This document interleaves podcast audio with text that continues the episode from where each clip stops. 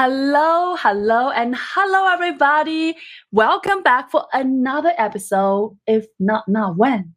Today, oh my goodness, I have such an honor to have Preston James on the show with us. Preston, he is a co-founder and CEO of DivInc, the first early stage tech startup accelerator in Texas, focused exclusively for people of color and women tech founders. And today, since its launch 2016, wow, it has helped launch 63 companies across Texas, also helped 300 plus female leaders in the Texas. With that, everybody, I am so excited. Thank you so much, Preston, for joining us, and welcome to the show. Oh, well, thank you. Well, it's it's a pleasure. Long time coming. So um, I'm really super excited to be here. So thank you. of course. So Preston, tell us, you know, bring us back to the journey. How how does all the magic get started? How do you grow up? Well, I am, um, you know, even though I'm, I'm based in Austin, Texas right now, and I've been in Austin since 1997.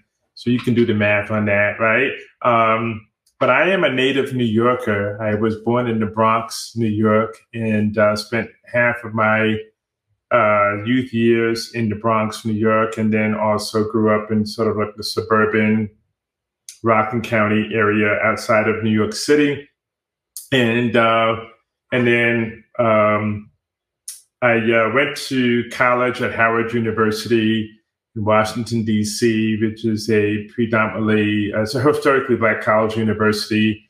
Um, and, um, and then, you know, some years after I graduated from, from Howard as a mechanical engineering major, um, I ended up getting a job at uh, Dell uh, Technologies, called Dell Technologies now.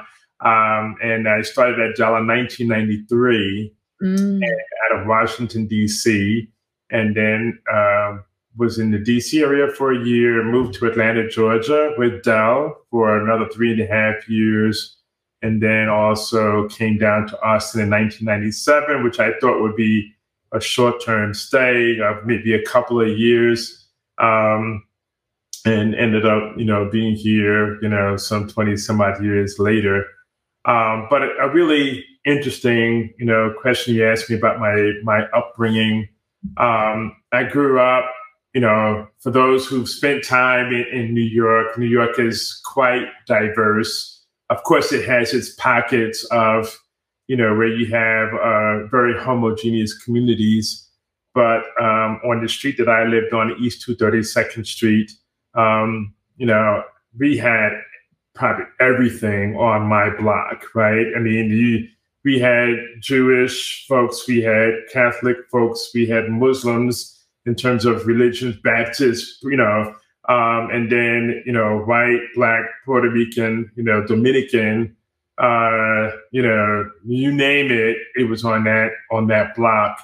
And it was interesting because, you know, we played together, you know, we ate together, we, we fought each other, um, but at the end of the day, we were all neighbors getting along. So I knew very early on not what diversity was, but I knew early on, you know, to just embrace and welcome people as they are, right? So that came sort of naturally, but very early. Um, and then when I moved out into the suburban area, um, it was a predominantly white community that I lived in but the high school, the, the schools that I had gone to, because they were pulling from various small towns right around the school area, was very diverse. So, um, you know, it was probably 60% white, maybe 65% white, and then everything else, right? So it's a big mix of everything, but we all kind of got along, you know, really, really well. And even to this day, if we had a high school reunion, you know, you can see people just come back together. And so I think that was really the key part of my upbringing um, in terms of who I am and, and, and what I'm about. Um, and I know that diversity and inclusion can be because I've already lived it. You know what I mean? So it is possible, it's doable, it's valuable and um, it's beautiful, right? And so that's that's you know really you know uh, a little bit about about me. Mm, I love that. So, Preston, what does diversity inclusion means for you? Is it like you said about you grew up in a street where it's like a brother and sister, we all just like together and we all share meals, share ideas. Like, how, how do you describe that in your words? It, it's really embracing all people, embracing all cultures, and embracing all types of thought, um, you know, um, and respecting it and appreciating it for what it is, right? Um, and everyone has different um, backgrounds and history and everything. I think it's it's just wonderful and and and something great to be able to appreciate and understand those different elements that make up the individual that you're dealing with, right? Or that you're engaged with or you're friends with. I mean, I think that's special, right? That's what makes everybody unique. That's what makes life, you know, um, just amazing is to get all those experiences and get that engagement and really understand, you know, what makes people tick or what makes that individual tick, right? Um, and, and if you're a part of an environment that embraces that and welcomes that and is okay with that, that's what it's all about. Mm, I love that.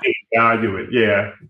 I really enjoy that, Preston. And the way how I see it, you know, today we both in Austin, Texas, which is that I love so much. I love our motto says, um, keep Austin weird. And the way how I see it is I am weird, you are weird, she is weird, he is weird in our own way because we are all so different. Whether it's pop yeah. culture, the background, what I love to eat, my morning routine could be all the things. But exactly like you said, when we all keep the uniqueness of who we are, that made the world so interesting and so beautiful. So I love that. It is. And it's interesting because our differences, I recognize the fact that our differences do make people nervous right? Because it's it's it's sort of like that unknown factor, like you know, you're not familiar to me, right? And you're different from me, and so it makes people nervous or uncomfortable.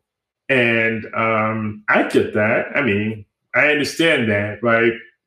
Um, but I think if we, you know, we all assume, you know, uh, assume good first, right? As opposed to bad, negative, right? Like, you know, mm. it's not an alien from Mars we're dealing with here. It's just another, you know, it's just another human being. But ultimately, you know, I use the alien, and it is funny, right? But let's just say there are aliens out there. The reality is, you know, we fear that, right? Because all of our mm-hmm. lives we hear about aliens, aliens, and we think mm-hmm. that, right? They're coming to destroy, take over, and you know, um, a different perspective might be, you know, let's check it out. You know, that's you know mm-hmm. where they all about. You know, maybe they have better music or whatever. I mean, we don't know. I'm just using that as a really yeah. example, mm-hmm. but it's that that nervousness, that fear of the unknown mm-hmm. that keeps, you know, and and and, and bringing in the biases and and um, mm-hmm. you know uh, racial aspects into it. Mm-hmm. It's not necessary, but a lot of it is based on ignorance and fear and and you know uh, mm-hmm. the unknown factors. Well said, Preston. And I think you are 100% right there. You know, sometimes when we met something unknown or foreign, you know, subconsciously we say, oh my God, what's happening? Like if I first time try Italian food, which when I did, they gave me a, like olive oil with bread. I was like, what is happening right now? This is so confusing. So, oh my God, I was, I totally get it. But I really love the point that you said about, you know, say we first try a new restaurant, we first met alien, we first met another, you know, culture or cuisines or people, all that. Instead of like tense up, if we can just relax and just get curious and just find out well who they are what music do they do do they listen to what kind of bread do they like to eat like isn't yeah. that so much fun and the way how i see it is isn't that why we love to travel whether it's domestically travel different part of texas or venture right. to new york venture to florida we like to see new different things. I think that's who we are as a human beings. Yeah, I mean, I I, I agree. I, I just feel like it's interesting, you know, here in this country, in other countries too. People travel from one country to another, but when you listen to people, they go and they want to experience the food and the music and the people and the culture. I'm like, well, how's that different than doing that here in the United States? You know, I was like, you know, I mean, you have Chinese, Asian, Indian. You go to their country and you, you're you're open and you want to see. Mm. Well, it's the same thing here, right? And as humans, I think, you know, all of us for the most part want mm. the same things, and mm. we are we're all made up really the kind of like the same way, right? I mean, mm. we all sleep, we all eat, we all go to the bathroom, we all. I mean, we're not, we're pretty much the same. We're just mm-hmm, mm-hmm. slightly different, right? Mm-hmm. And uh, we we should be able to embrace that uh, and not be fearful of it. I really love that, um, Preston. I have a theory. I think we all exactly same have exact evidence shows that. Okay, I'm Chinese, I'm Asian, and I love my dumplings. Okay, and I'm pretty sure, in my personal uh, perspective, our people invented dumplings, right? But yeah. when I look at the world, there are different type of dumpling idea all around the world, right? I eat dumplings in China. We have you know wonderful things, but you look at South America, they have empanadas. It's like the same idea. You look at Europe, you had maybe it's called yoki. I can I'm not sure if I pronounce it right, right? The same idea. It's like the same dumpling. So really, I think I invented. They probably think they invented. But at the end of the day, we all enjoy the idea of dumplings. Exactly. And that's what you said earlier about we are exactly on the same journey because the way how I see it, yes, we might be different culture, different perspective, different job, different gender, different tall, different hair color, but we all our own journey to finding the path for ourselves, making the impact, small or big, in our own you know aspect, and really just enjoy life. So I 100% agree right. with that. Exactly, exactly. So I mean, you know, it's awesome. That's how I try to approach, you know, approach life, you know, mm. uh, in general. Um, Beautiful. Yeah, and, it, and if you ask, okay, where did it come from? I mean, you know, both both of my parents. Um, my mom was with a teacher uh, my father, you know, went to college. He also is, a, is also a veteran, um, and both of them passed away when they, you know at an early age. And uh, so for me, I got you know I got I think a lot from them early on, not knowing that I got a lot from them early on, right? And um, mm. and you know, my mother being a teacher, obviously being able to you know, teach kids and treat kids and, you know, all mm-hmm. kids, right? Mm-hmm. My father was just a, you know, real open and social guy who had a very tough upbringing. And so despite that, mm. you know, he was, you know, charming, he was engaging, but at the same time, he was um, very deeply connected to what life is like being a poor black person in the United States and working hard to get where he can get, you know, to take care of his family. And, you know, being uh, as a black male, that that is the responsibility to make sure the family is taken care of mm. and so on and so forth. So, you know, the 13 years I had with him, the 22 years I had with my mother, wow, I was able to pick up, you know, mm. that little bit and, and carry on the best that I I, I, I, think I knew, right? And I'm still learning, right? But um, you know, I think that's where a lot of it, a lot of it. Mm. How does that experience impacting you? Because you know, you said that you have a, you know, that you your father was not with you for, you know, right, the first 13 years versus your mother 22 years. How does that impacting you and who you are today as a leader? Yeah, I mean, um, you know, in a in a lot of different ways, but I think for the most part um, I think I learned that what what doesn't you know essentially what what what doesn't um, necessarily break you will actually strengthen you, right? Mm. And I also learned, you know, for those who are religious or spiritual, mm. that you know um, God is not going to give me more than what I can actually handle. And so I had to believe in that, even though I was very um, I was very angry as a young as a young boy. You know, from age mm-hmm. 13 mm-hmm.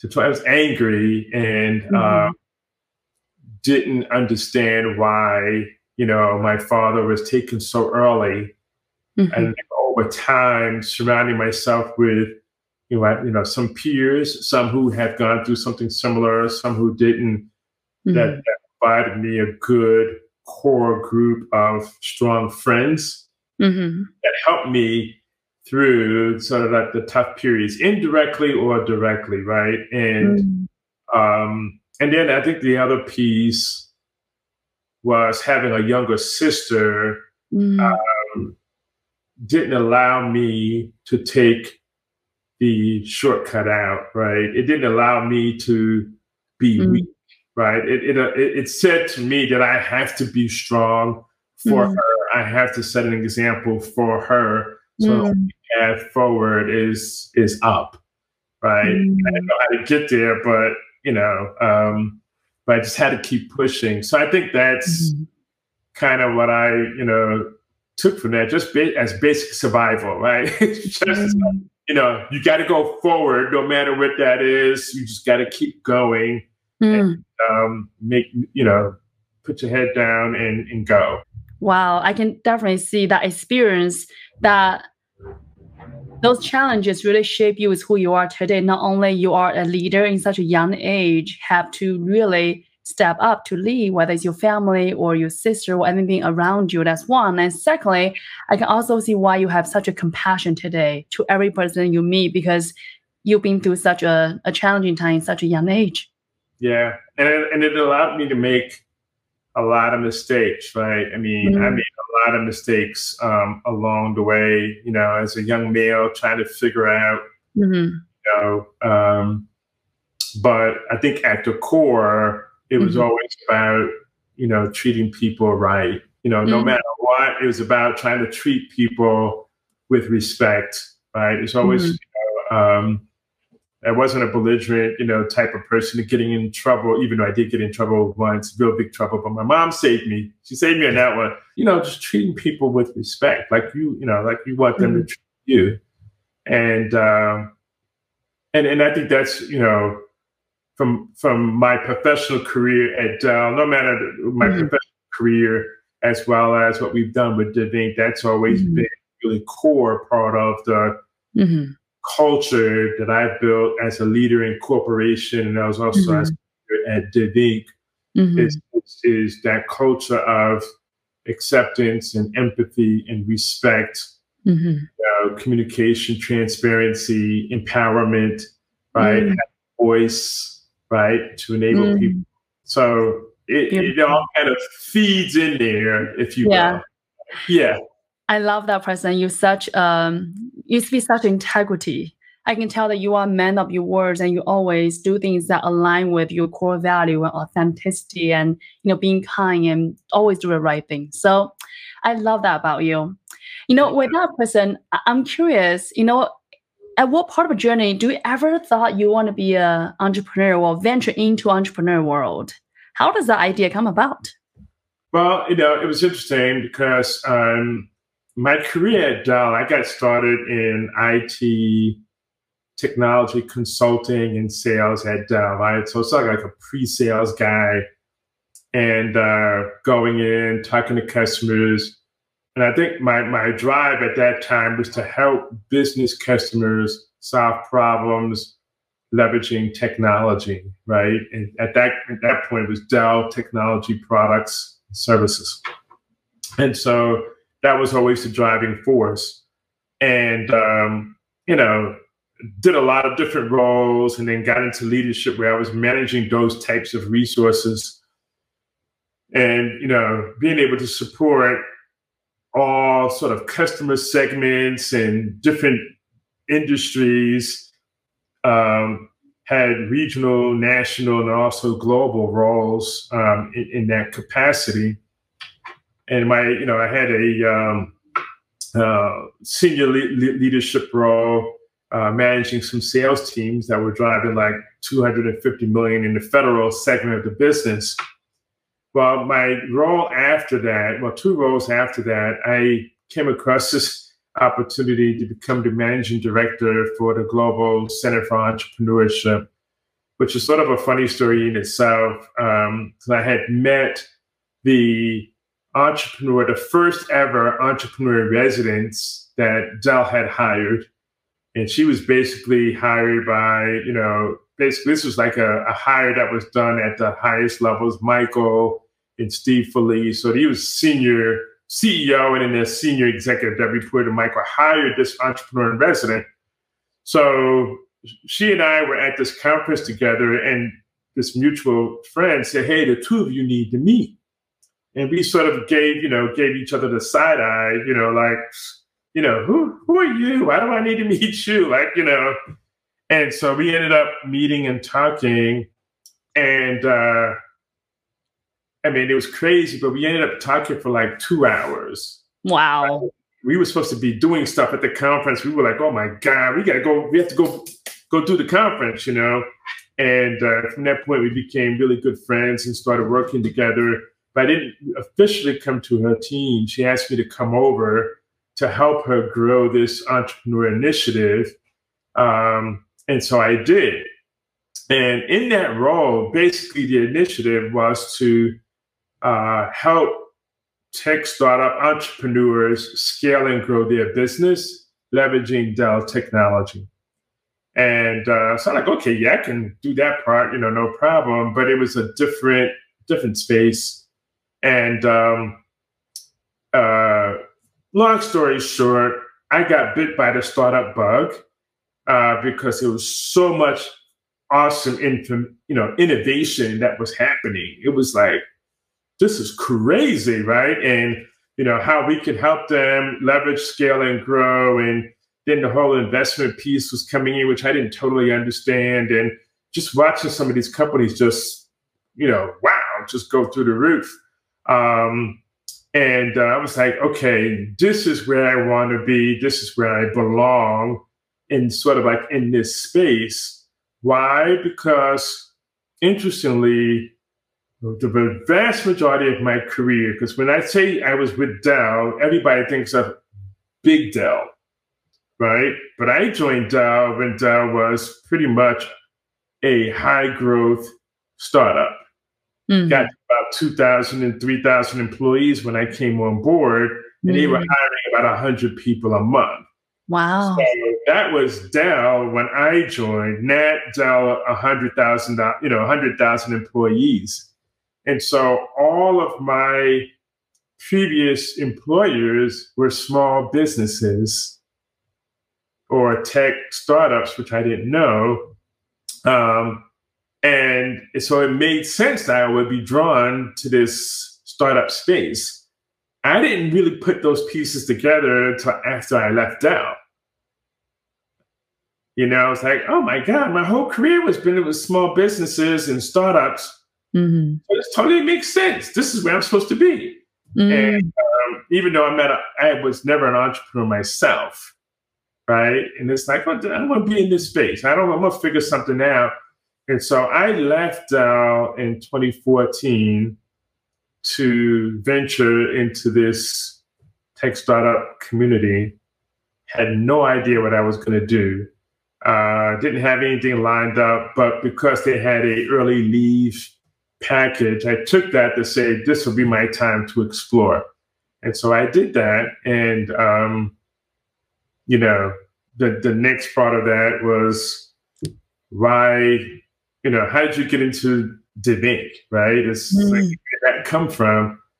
And it really kind of hit me really hard after I left Dell was that there was a lack of diversity in the tech startup community. I wasn't seeing founders of color, not many women, um, certainly not a whole lot of investors of color.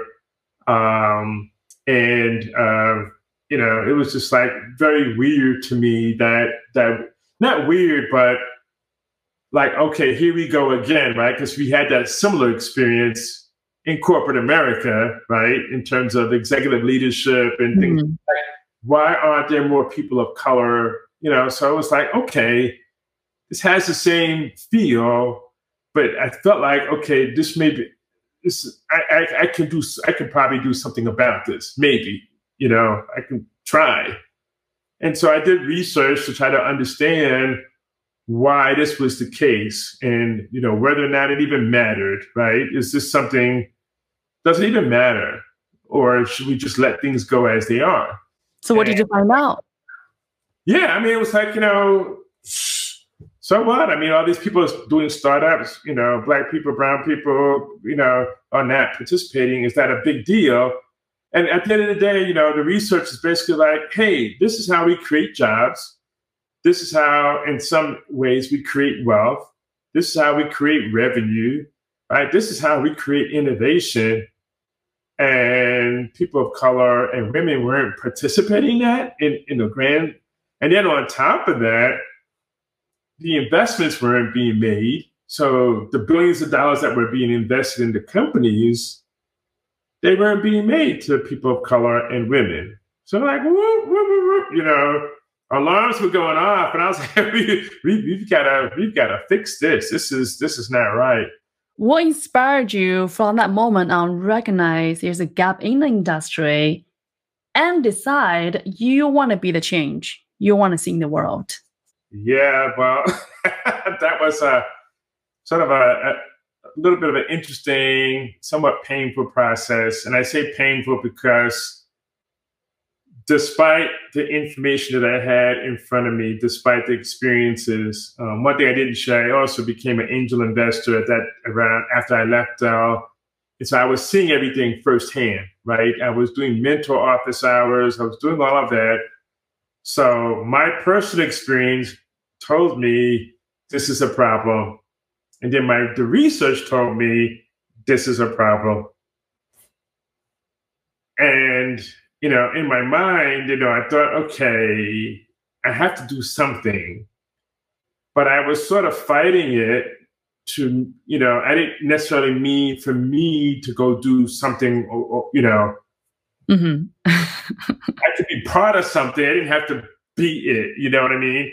So I was sort of fighting that aspect, but um, it's that that feeling and the the message from above was like you know sort of tapping me on the shoulder and kept tapping me whether I was awake, whether I was asleep, whatever I was doing. It was always tapping me and just saying, you know, this is something you have to do. And so I had to listen to that, and I I was like, okay, well, I'm gonna I'm to try, I'm to start. And what a lot of people don't know, when is that my first foray to address this issue was to try to start a angel network uh, that would invest in, you know, underrepresented mm-hmm. founders.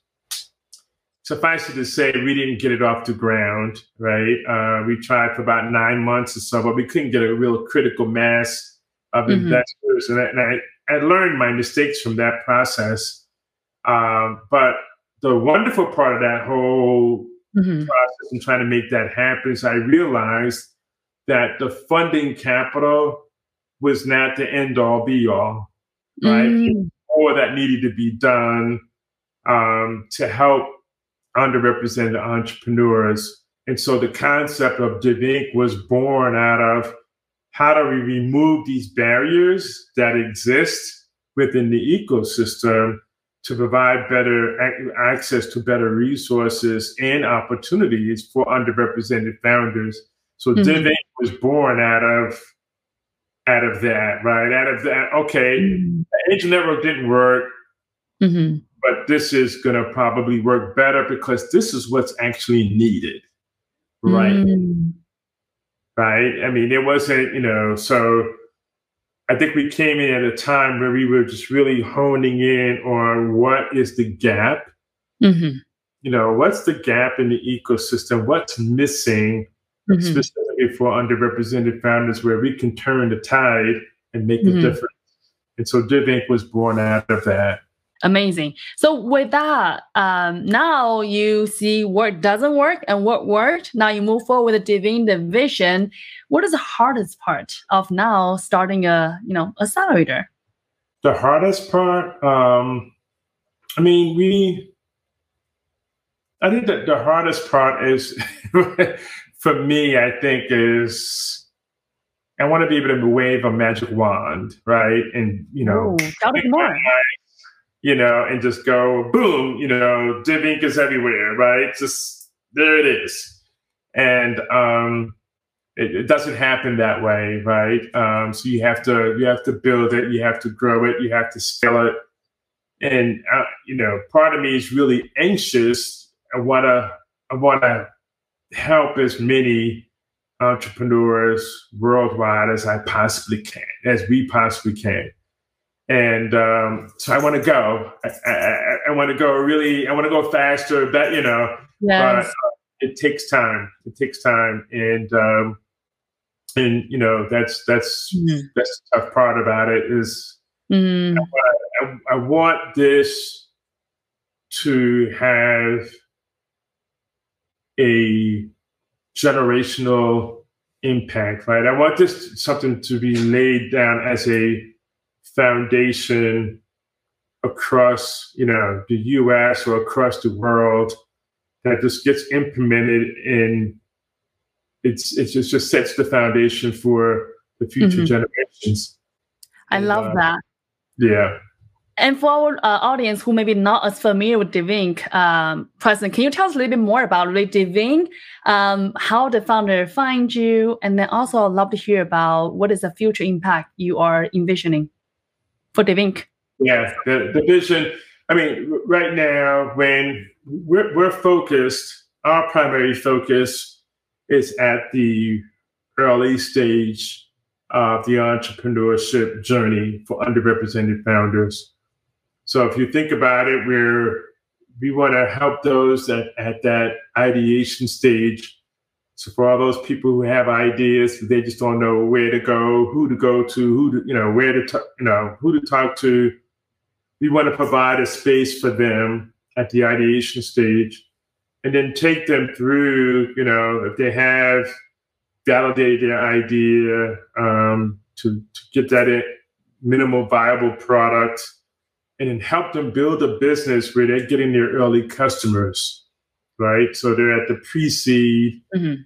Uh, help them even get to the seed stage. So DivInc, if you think about DivInc, is providing that platform to for for founders to avoid those pitfalls in the early part of the journey and get as many of those founders to that pre-seed seed stage.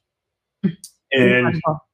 And build that, right? And so Mhm. today we're almost just about finished that with the validation lab for ideation stage. We have the, the accelerator program. We have our portfolio program.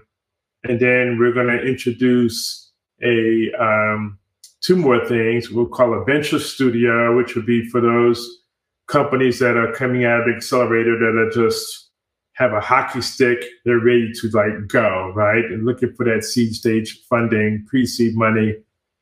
And then the second thing we're going to introduce is an investment fund for early stage for our portfolio and for those outside of our portfolio. So Mhm. that's going to be our core product offering, if you will Incredible. we want to take that we want to take that programming infrastructure Mhm. and replicate that to as many cities Mhm. across the us or across the globe Wow. Yeah. Amazing.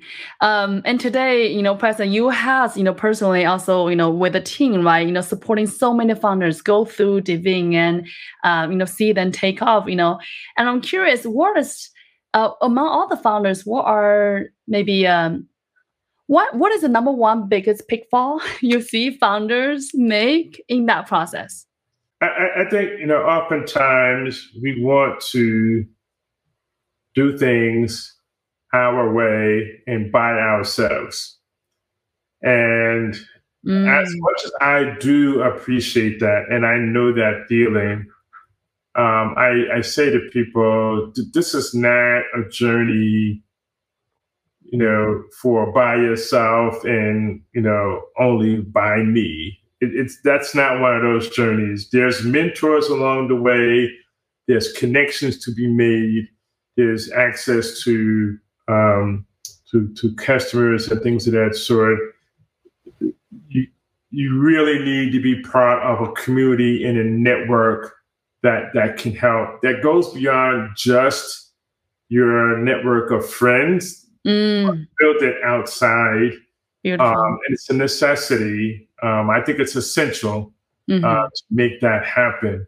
So i always encourage the founders to to come be part of a network whether it's DivInc Mhm, whether it's some other partner or, or whatever um, to avoid that because the time it takes you know the mistakes that can be made and Mhm, the time it takes to ramp and all those kinds of mhm. things they can be accelerated or they can be the pitfalls can be avoided Mm, because you have you're surrounding yourselves with mentors and advisory support and the right culture to help you avoid those and that and that's why you know organizations like DivInc exist I love that.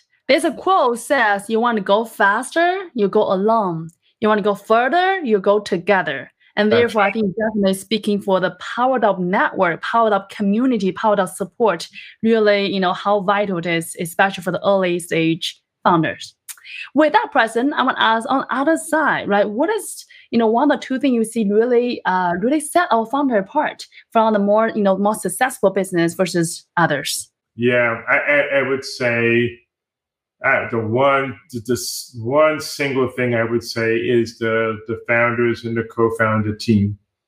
Um that is that is like the pro- biggest differentiator because your idea you know it could it may not be a great idea right?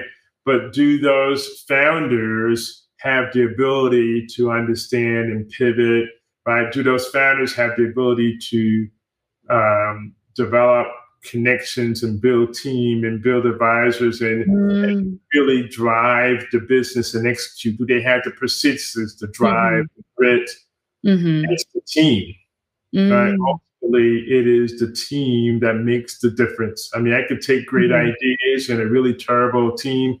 It's not going to go very far. Uh, Mhm. but I can take a, a really great team with a so-so idea and Mhm. probably turn that into a great, you know, something into something great. Mhm, But people want to work with them. People want to Mhm. help them. People want to see them be successful because of the team. mm, And uh, we've had a lot of examples of Mhm. you know um, you know uh, where the team really in the, probably one of the most recent ones where the team actually basically stopped the idea that they came in with our program with right mm. it's a 12 week program and they stopped probably in week five week six Wow. and pivoted their idea. Mm, there is no most folks wouldn't have been able to do that successfully but those two co-founders made it happen. Um, and the way they worked together the way they worked with their mentors and advisors and really just took it and ran with it and made it happen mm, and uh, two black female founders um, and they just recently closed 1.2 million in their pre-seed raise right? So they're like one of a hundred black women to raise more than a million dollars right? And they almost they flipped it right? And so the team is everything. Incredible. I love that comment, right? Is oftentimes people think it's that idea, is that next Facebook, next Google, but at the end of the day, it's all about people, not the ideas. I love that. Um, you know, with that, um, Preston, I'm curious, uh, what's next for you? What's next for DivInc? What is uh, the future you want to see for DivInc? what do i want to see for DivInc, yeah. So right now, you know, you has launches for past two, three years. Right now has been, uh, you know, really create huge positive mark in Texas and beyond. So with that, what is the future you want to see for DivInc?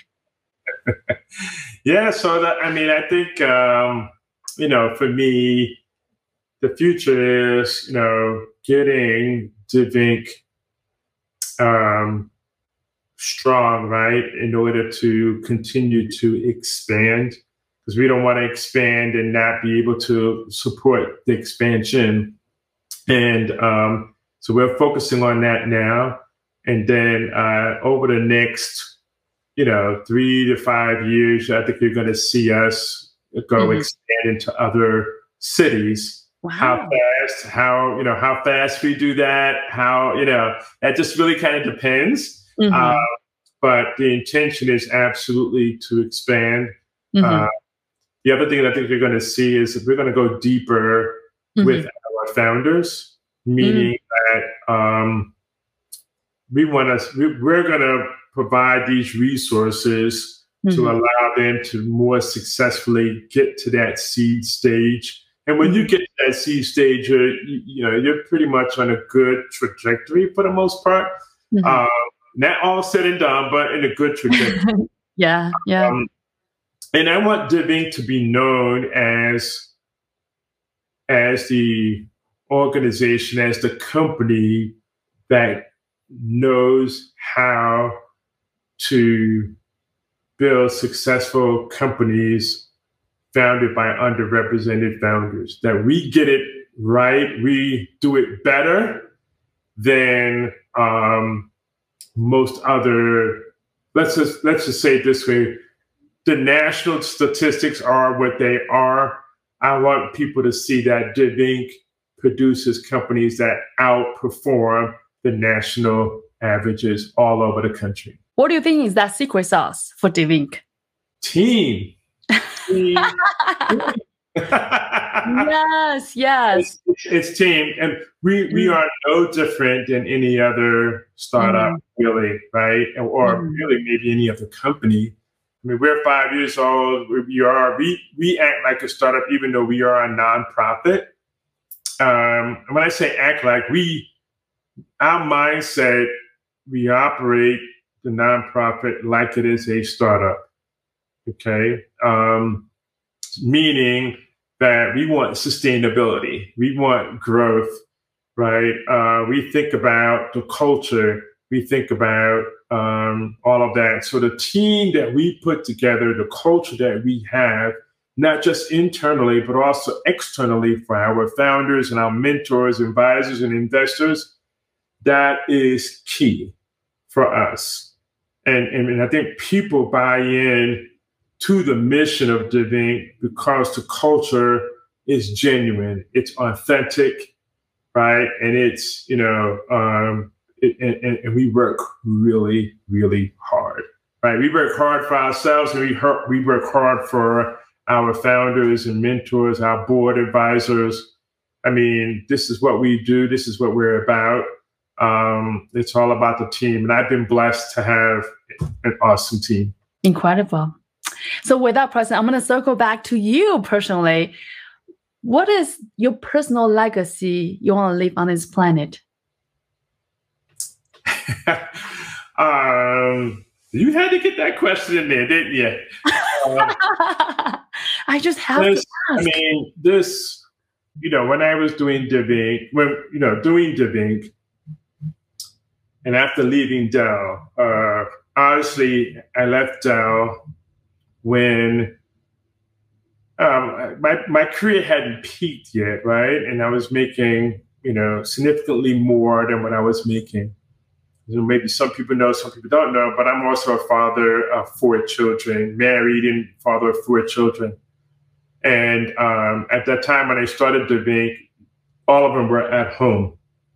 And for me to make the set that leap from Dell to to start DivInc and to ask the family to sacrifice, you know, based on that, even though they were my children were probably too young to completely understand, but my wife certainly a little bit of a change of a lifestyle, right? And mm-hmm. also um it was gonna be something that was gonna take some time with no guarantees at the end, right? Yeah. Yeah. Um, but this work that we're doing, this mission that we're that we're doing, this is without a doubt the hardest thing I've ever done professionally, but also the most rewarding and most gratifying. And um, and it fills my heart to be doing this, to to to be doing this mission. So DivInc represents my legacy. So what I leave behind, you know, for my for my children, whether DivInc continues 10, 15, 20, 25 years from now, um, that my children would will know me more for for this mission. And that's that's the legacy I want to leave behind them that you know we we we can always make this place a better place mm. for for everyone. I feel the love, I feel the passion, and this is wow, Preston, so beautiful. Well said. Um, I want to ask, you know, Preston, you are someone who has such a passion. I love that you're able to just make a leap, right? At the moment that, you know, you see the gap and you're right, there's no guarantee. And this might be uh, something that will be wonderfully, wildly success, but or not. You don't know that. But the fact that you just move forward because you're just really so cannot you you just cannot do anything about it. There's a fire on your chest. You cannot ignore it. And I love that you have such a integrity, such a passion. Just say, you know what? I'm gonna just say yes. I'm gonna be the change I want to see in the world and make a world a better place the way how you see it. I love that about you. Um, Preston, I have I appreciate that. Thank you. Truly, I'm really inspired and thank you. I don't say that lightly. And and Preston, I'm curious, you know, one more question I have for you is, you know, today you are someone that, you know, is sort of a public figure, right? You have a lot of, uh, you know, people know about you, whether it's, you know, your success at Dell or DivInc and all the wonderful things you do advancing diversity. I'm curious, what is one thing that, you know, most people don't know about you, but you wish people know? What is the perception that, you know, most people may say, oh, I didn't think about Preston this way or that way, but I wish, ah, that's who I am a lot of I think most people would say, "Oh, Preston is an extrovert," and uh, I'm not extrovert like way on the other side extrovert like people might think. You know, like he's way over there, and I do like my home time. I I would prefer just to prop up, you know, take it easy in the whole nine. So that's that's one part of me. Um, and I, I, I love being around um, friends and, and, and, family, you know, mm. that, that sort of close circle. Mm. But then I also have this kind of weird side. I think I have to, I have to uh, thank my wife for this probably. Um, so we've done some somewhat, somewhat uh, adventurous stuff, right? And uh, most people would say, you know, if you guess, would Preston jump out of a plane to go skydiving? And most people were like, oh, hell no, Preston would not. Well, Preston has been skydiving. Uh, wow. Yes, he jumped out of a plane. And uh, he's also used to ride motorcycles. And, you know, yeah, he used to wow. get on there, and let it rock and roll um, and I've also jumped off of a 30, I guess it was about 33 story, two story, three story cliff into into some water. Uh, thank my daughter for that. She set me up. So I had to jump in front of a, a group of people off of like a three story. Without cliff. any harness? Without anything. Oh and my, swim skills are not all of that. So, wow. Yeah. So, eh, you know, not anything super crazy, but if people were to think about Preston, mm. you know, they hmm. wouldn't think about me in that context. But mm. yeah. I, I love that Preston. I think innately, each and every one of us as individual, we are diverse in our own way. Maybe one way I'm an extrovert, but in other setting I'm more introvert. Maybe it's one way I'm a little bit more concerned, but other way I'm more reserved. Like we all have a different flavor side of us, and that's who you are. And wow, I would not thought. Yeah, I'm, I mean, yeah. I mean, I'm going. I'm going down. That's what I'm taking with me. I've been there, done that. I don't know what else is coming. We've done some oh other crazy stuff, but not. Wow. You know, compared to some of my other friends, it's you know, it's okay incredible, incredible. Wow, Preston, did not see that coming, but wow, good to know. Uh, my last question for you today, Preston, is um, what what is what is one thing that you wish maybe two question, two part question. What is one thing you wish your younger version of yourself know?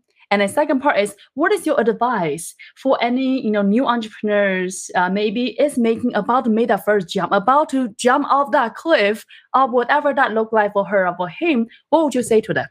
Well, for younger myself, I mean, I gosh, I wish, I wish I had been exposed to this world of tech entrepreneurship much earlier in life. Um, not because of the money or anything like that, but it's the mindset, the mindset of, of an innovator, the mindset of a problem solver, the mindset of, you know, you come up with an idea, go and solve it and build something. Mm-hmm that you can, right? Like go do that. And I was never really exposed to that as a young, I mean, I wasn't exposed to it too much later on. And, you know, I wish I had that. Um, because I, I think the mindset is is just different, right? And I and part of it might be culturally or what you were surrounded with growing up, because my parents weren't exposed to it right, and so on and so forth. My, you know, my family was mostly educators. Uh, my mom's side was all educators, so innovation, tech, that wasn't entrepreneur, that wasn't them. And then my father was just making his way, right? And uh, so I didn't get exposed to that, and I would love to have gotten that. Um, and then for for others, I, I think it's it's sort of like the same, right? Because I know there's so many people out there that are just blown away with the whole startup ecosystem. They're like, whoa, right? But then even beyond that, you know, or be, either beyond that or below that, whatever, is the whole concept of entrepreneurship and not just tech entrepreneurship, but social entrepreneurship, right? Small business. It's the idea that you have something and you can go build a company, right? And you can create jobs and you can generate revenue, you can give back to the community. That's amazing. I mean, that's, you know, that's like life fulfilling thing to do. And not enough in the underrepresented communities get that, right? They don't they don't get the the possibility of of that, right? And as a result, the opportunities, they're rural. They, they're not a lot of a lot of people are not able to think mm-hmm. really big. Mm. As a result, because their world is really really small mm. and exposed to what's possible. Mm. So just really exposing young people to more of what's possible mm-hmm. right, without limiting their vision and let mm-hmm. them know what's possible. That has got to happen. And I know it's it's a scary, scary thing, but we have to do that for our for our mm-hmm. children for the generations to come because they have to know mm-hmm. that the world is their playground. Mm. Right? It's not the neighborhood is the playground, the world is their playground. I love that, Preston. The world is your oyster as long as God sees it.